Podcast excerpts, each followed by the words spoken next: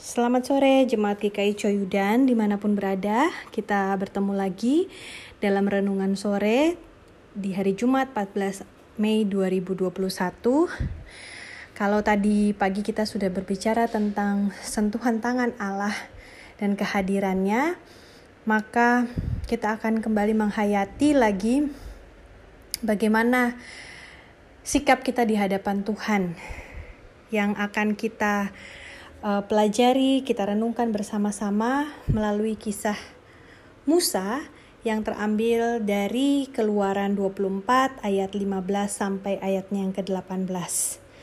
Keluaran 24 ayat 15 sampai ayatnya yang ke-18. Sebelum kita membaca dan merenungkan firman Tuhan, mari kita bersatu dalam doa. Ya Allah kami sungguh bersyukur karena sepanjang hari ini kami sungguh merasakan sentuhan tangan Tuhan yang selalu hadir dalam keberadaan kami sebagaimanapun kami dengan semua pertanyaan-pertanyaan iman yang sedang kami gumuli. Dan saat ini kami mau mendengar lagi firman Tuhan yang akan kami jadikan pedoman dalam kehidupan kami, bagaimana kami hidup di hadapan Tuhan. Dan biarlah Tuhan yang menolong kami melalui roh kudusmu untuk kami dapat memahami apa yang Tuhan kehendaki. Demi Kristus Yesus, Juru Selamat kami, kami berdoa. Amin.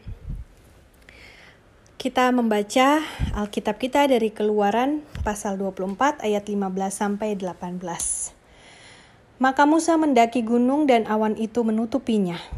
Kemuliaan Tuhan diam di atas gunung Sinai dan awan itu menutupinya enam hari lamanya.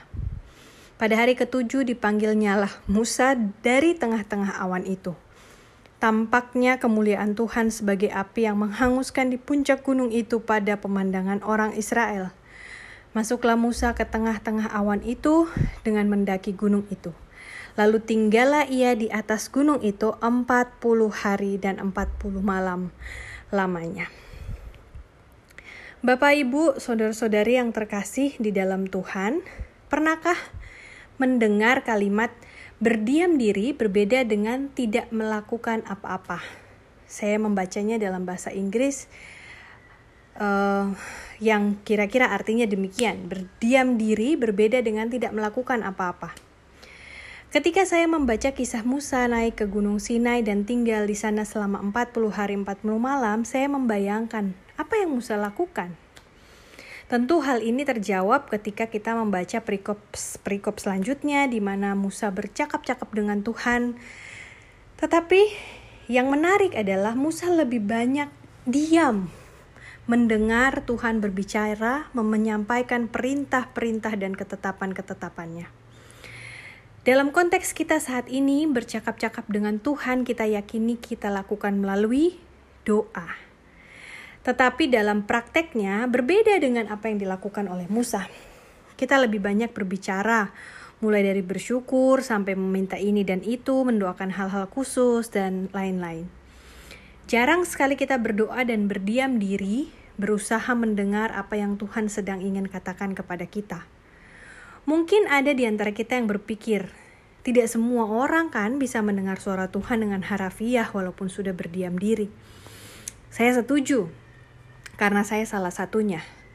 Tetapi berdiam diri dalam konteks kita saat ini adalah ketika kita memberi ruang untuk mendengar degup jantung kita sendiri, suara nafas dari hidung kita, suara angin yang ada di sekeliling kita, suara burung, atau mungkin suara anak, suami, atau istri, orang tua yang sedang melakukan aktivitas atau percakapan Apakah Tuhan berbicara melalui itu semua?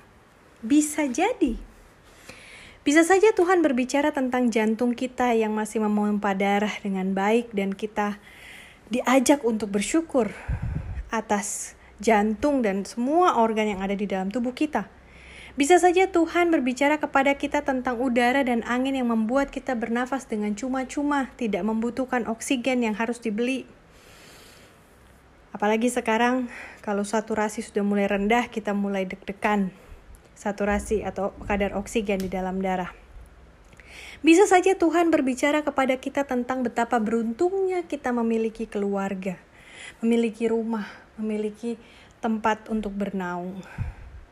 Masih banyak hal yang bisa disampaikan Tuhan melalui sekeliling kita ketika kita berdiam diri, menenangkan hati, mengosongkan pikiran dari berbagai ekspektasi-ekspektasi kita.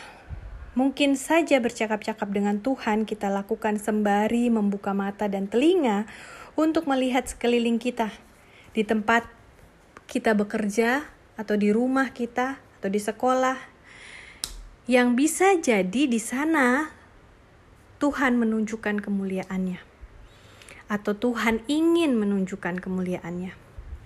Berdiam diri juga akan membuat kita lebih peka akan sentuhan tangan Allah yang selalu hadir jadi, marilah kita berhenti sejenak dari segala kesibukan kita dan berdiam dirilah. Rasakan kemuliaan Tuhan dan dengar suaranya. Mari kita berdoa.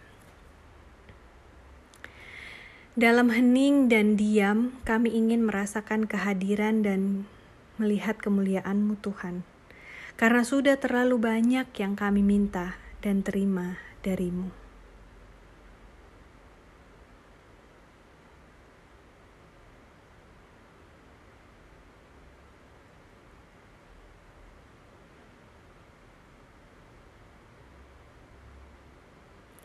Amin. Selamat malam, Tuhan Yesus memberkati kita semua. Selamat mendengarkan suara Tuhan.